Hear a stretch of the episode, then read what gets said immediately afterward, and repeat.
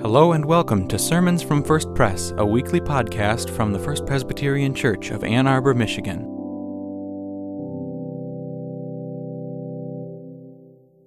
First reading The Entry into Jerusalem. The disciples went and did what Jesus told them to do. They brought a donkey and a young male horse and put some of their clothes on the animals so Jesus could sit on them. A huge crowd of people put their clothes on the road like a carpet, and some people cut palm branches and put them on the road too. They did this to welcome Jesus like a king. Some people shouted so everyone could hear Hosanna to David's son! Blessed is the one who comes in God's name. Hosanna in the highest heaven.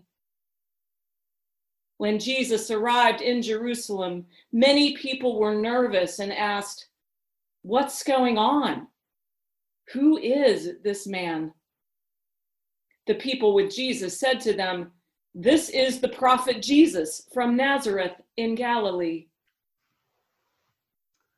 I love a parade. When I was a kid, it was the 4th of July parade in Saginaw every summer. We decorated our bicycles and rode along with the fancy cars and the high school band. And of course, there was the Thanksgiving Day parade on TV. When I got a little older, I watched the marches in the civil rights movement, a very different kind of parade, or maybe procession would be a better word. They were very meaningful to me, all those people moving together, looking strong, committed, hopeful, maybe a little afraid. Even now, there are parades that change the world. Many friends, women, men, and youth went to Washington, D.C. for the Women's March in 2017. It was important for them, and it was important for me. And much closer to home, every Sunday morning, we have our own parade as our young acolytes, the choir, the clergy process the cross, the word, and the light. But the parade I am watching now is different. I'm not sure what to make of it. The crowds are there waving palms, shouting Hosanna, even throwing their cloaks on the ground in front of one man, one man riding on a little donkey. He doesn't look very important at all, but they are shouting as if he were the king, the son of David. I heard one man say, Blessed is the one who comes in the name of the Lord. What in the world does that mean? I have heard that he is a prophet and that he has healed all kinds of horrible illnesses, leprosy, paralysis, even people stricken by evil spirits.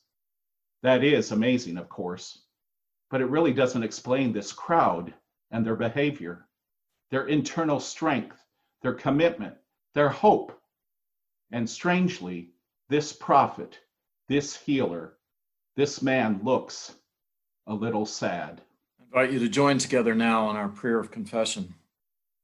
From long ago, the prophet Zechariah called to the people Rejoice greatly, O daughter of Zion. Sing aloud, O daughter of Jerusalem. Lo, your king comes to you. Triumphant and victorious is he, humble and riding on a donkey, on a colt, the foal of a donkey.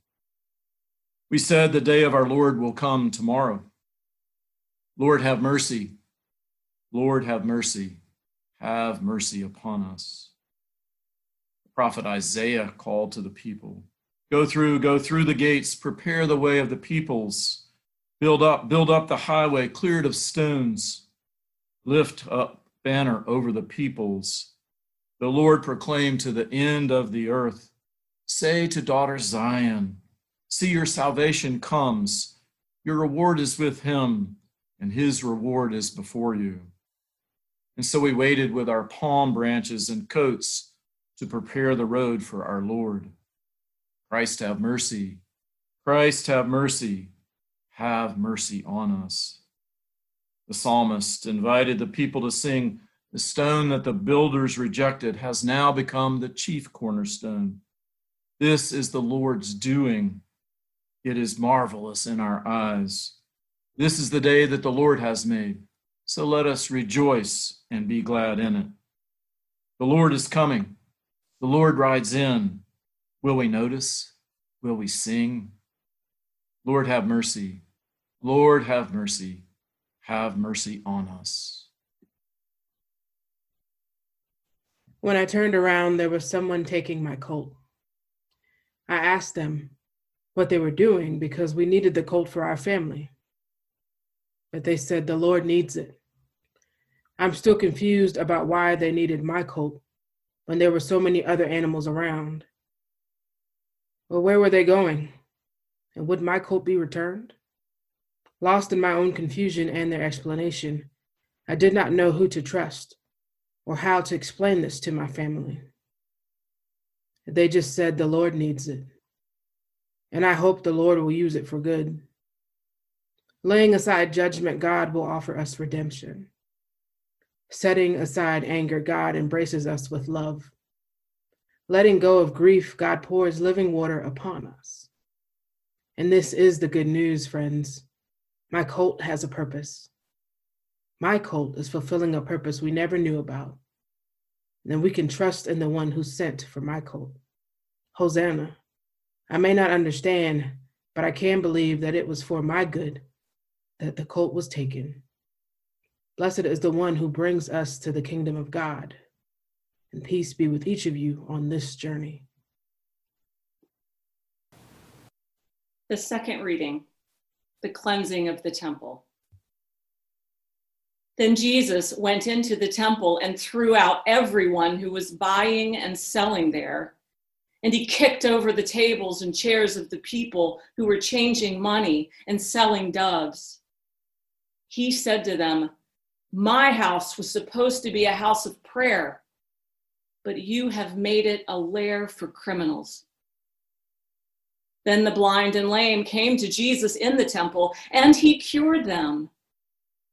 When the religious leaders saw the amazing things he was doing and heard children running and shouting through the temple, Hosanna to David's son, they became very angry and said to Jesus, Do you hear what these children are saying? Jesus said, Yes, I hear them. Haven't you read in God's word? From the mouths of babe and children, you have set up praise for yourself. Then Jesus left Jerusalem and went to Bethany, where he spent the night. I was with my family. We were standing just outside the temple. It was a hot day and it was crowded, which made things kind of sticky. I couldn't see much because it was so many people there, but I had heard started to hear loud noises and began to sound like chaos. I heard people talking about someone, a, a man, flipping over tables. I moved with my family, which moved with the crowd as we all pushed back to create space to see what was going on. And then I caught a glimpse of the man saying something to the crowd. He looked a little angry. I'd heard of this man before. This man did all sorts of miracles. He even raised a man from the dead. Can you believe that? And here he was healing people right before my eyes. We had heard stories about someone coming to save us, stories we were told since we were very little. There was a Savior coming, someone to free us. I wondered I wonder, could it be true? I heard someone yell, Hosanna to David's son. And then others followed, doing the same. So I joined them. Hosanna to David's son. But then we were told to quiet down, and so the crowd quieted. But what I saw, I'll always remember that man standing in the middle of the crowd and as my family turned to walk away, I whispered underneath my breath, Hosanna to David's son. The third reading, the Last Supper. While Jesus and the disciples were eating together, Jesus took a loaf of bread and blessed it, broke it, and gave it to the disciples. He said, Take this bread and eat it This bread is my body. Then Jesus took a cup and, thanking God, gave it to the disciples. He said, Drink this cup, all of you. This cup is my blood, God's new covenant poured out for all people for the forgiveness of sin. I promise that I will not drink from this cup again until the new day when I drink it with you in paradise. After this, they sang a hymn together and then went to a place called the Mount of Olives. I thought this was just another dinner for a group staying at the inn. I set the table while the food was prepared. I didn't know how important this meal was. They came in, and I could tell they were hungry from their day. There was one among them who seemed to lead. He led them in prayer at the beginning of the meal. I watched as the others listened intently to each word he spoke. They enjoyed their meal and the company they shared, deep in conversation with each other. But I could tell the one who led them, Jesus, I think his name was, had something on his mind. I had heard his name before. I had heard the stories stories of healing, kindness to the unclean, putting the poor first, who was this person that does those things? The one named Jesus sat quietly for a minute. One by one, each of his followers fell silent as well, watching him with fixed eyes. He took a piece of the flatbread that I had just brought to them, freshly baked, cooled, and crisp, and I remember exactly what he told them. He held it out for all of them to see and to hear him. Take this bread and eat it. This bread is my body. He passed the basket of flatbread around the table to each of his followers. Then Jesus picked up his cup and filled it with wine for the pitcher at the table. He gave thanks to his God, the God that he and his followers said is the one true God. And I knew in my heart at that moment that it is true. He passed the cup around to them and said, Drink this cup, all of you. This cup is my blood, God's new covenant poured out for all people for the forgiveness of sin. I promise that I will not drink from this cup again until the new day when I drink it with you in paradise. I had tears in my eyes, but I didn't know why. God's new covenant? poured out for all people for the forgiveness of sin? To forgive all my sins, truly showing me love? The stories were true. He is true. He is truly the Son of God. I thought this was just another dinner. I didn't know how important this meal was. The fourth reading, the denial in the courtyard.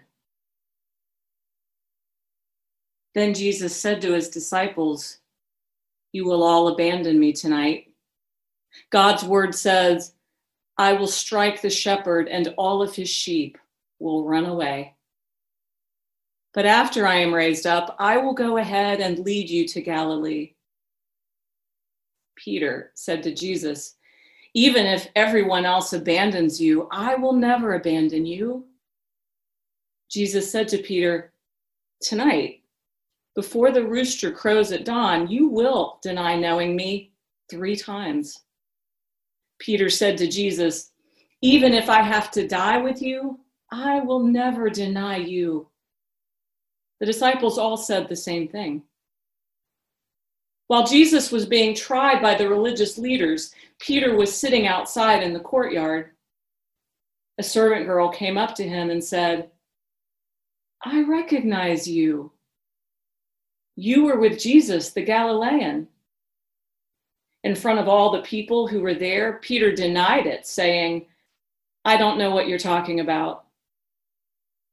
When Peter went out to the porch, another servant girl saw him and said to the people, I recognize this man. He was with Jesus of Nazareth. Again, Peter denied it, this time making an oath I swear I don't know that man. After a little while, the people came up to Peter and said to him, We recognize you. The way you speak gives you away. Then Peter got very angry, swearing once more, I don't know that man. At that very moment, the rooster crowed. Then Peter remembered what Jesus had said Before the rooster crows at the dawn, you will deny knowing me three times. Peter ran away and cried and cried and cried. I see a man crying in the courtyard. Surely he was with this Jesus of Nazareth, as the servant girls said, he who spoke with a foreign accent. Does he weep out of shame for denying and deserting his teacher? Or does he weep for the fate of his teacher, a fate he cannot stop?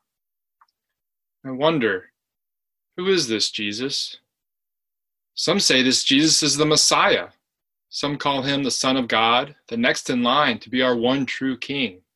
Surely there must be something special about him for people like this man to weep over him. Yet the priests have condemned Jesus to death for his blasphemy. I know I would be afraid to die. But if Jesus is who he says he is, then why doesn't he save himself? And if Jesus can't save himself, then I think I too might deny him, lest my fate be sealed with his. What an impossible choice for this crying man to make. To admit he knew Jesus would mean his fate would be sealed with his teacher to the point of punishment and probable death. Yet to deny knowing Jesus, he now escapes with his life. Although, what good is a man's life is if he has denied what he believes and denied his true self? What if this Jesus is the promised one we have all been waiting for? What if this man is weeping not for himself, but for us? because it is we who are making a mistake and not he. If so, we are the ones to be pitied most of all. Lord, forgive this man. Forgive all of us, for we are very afraid, and we know not what we do. The fifth reading the Garden of Gethsemane. Then Jesus went with the disciples to a garden called Gethsemane. He said to his disciples, Stay here while I go over there and pray. Jesus took Peter and the two sons of Zebedee with him, and he began to feel deep agony and sorrow. He said to them, This agony and sorrow is killing me. Stay here and keep watch with me. Jesus went a little farther and fell to the ground, praying to God, My Father, if there is any way, please get me out of this. Please help me to want what you want instead of what I want. When Jesus came back to the disciples, he found them in a deep sleep. He said to Peter, Couldn't you stay awake and keep watch with me for one hour? Stay awake and pray that you don't come into the time of trial with me. I know part of you wants to do whatever is asked of you, but another part of you is tired and weak. Jesus went away a second time and prayed again, My Father, if there is no way to get me out of this unless I accept your will, I'm ready to do it your way. Jesus' disciples and again found them asleep. They couldn't keep their eyes open. He let them sleep and went away to pray for a third time, saying the same words he had said before. Jesus came back to the disciples and said, Are you still sleeping? It's time for the Son of Man to be betrayed into the hands of sinners. Get up. It's time to go. My betrayer is here. I was there when that young rabbi came to my garden. I was putting away my tools and preparing to go home, but I let him be. He seemed so sad, so scared. It wasn't my business. I finished up my tasks and began to leave when suddenly I heard a loud cry of anguish. I turned and saw the young rabbi on his knees, sobbing and alone, lifting his hands to the heavens, praying more earnestly than I've ever seen a person pray. I couldn't tear my eyes from him. After some time, he gathered himself and walked to where those who had come with him were sleeping under a tree. He started shouting angrily, though I couldn't make out his words, and they started awake. He went away to pray again, and almost as soon as he left them, they fell back to sleep. He was all alone.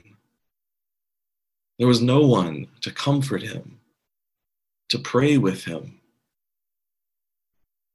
So I did.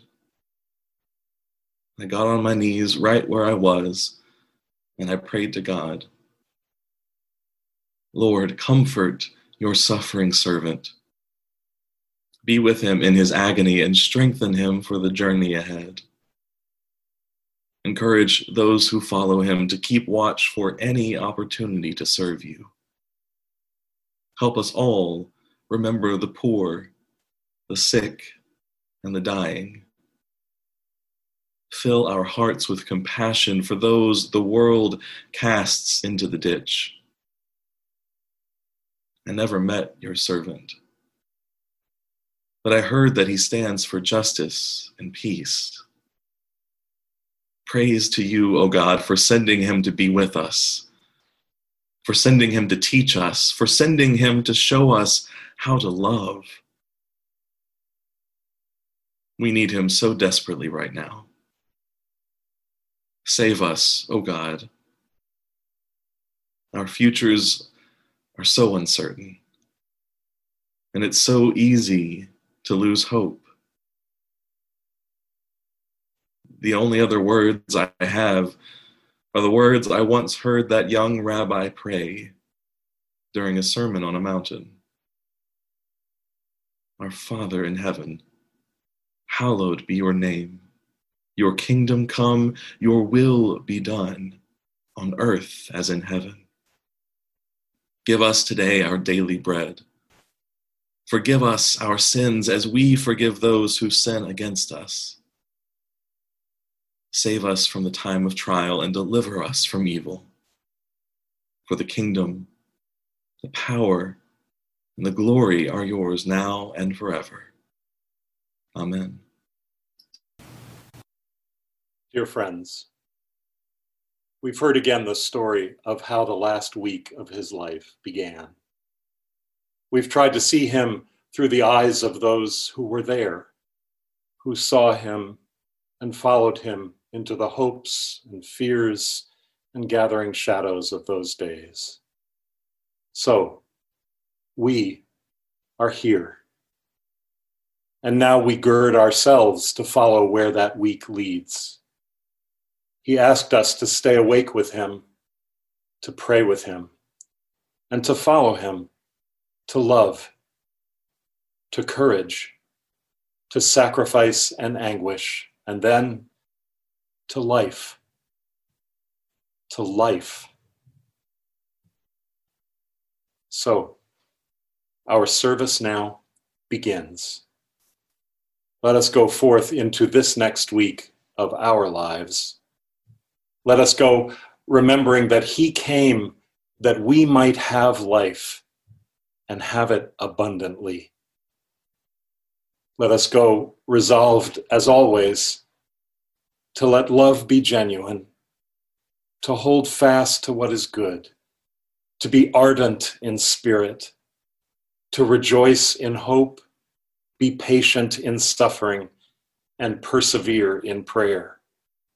To live in harmony with one another and, insofar as possible, to live peaceably with all.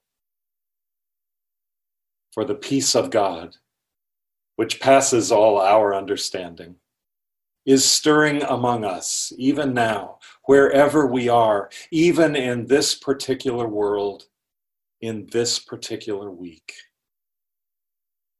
May it keep your hearts and minds in the steadfast love of God. Keep them in the sacrificial love of Jesus Christ.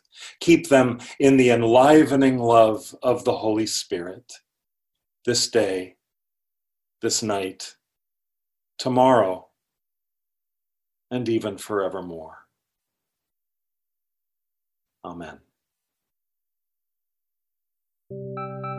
Thanks for worshiping with us. For more information, visit us on the web at www.firstpresbyterian.org or send an email to info at firstpresbyterian.org. See you next week for another sermon from First Pres.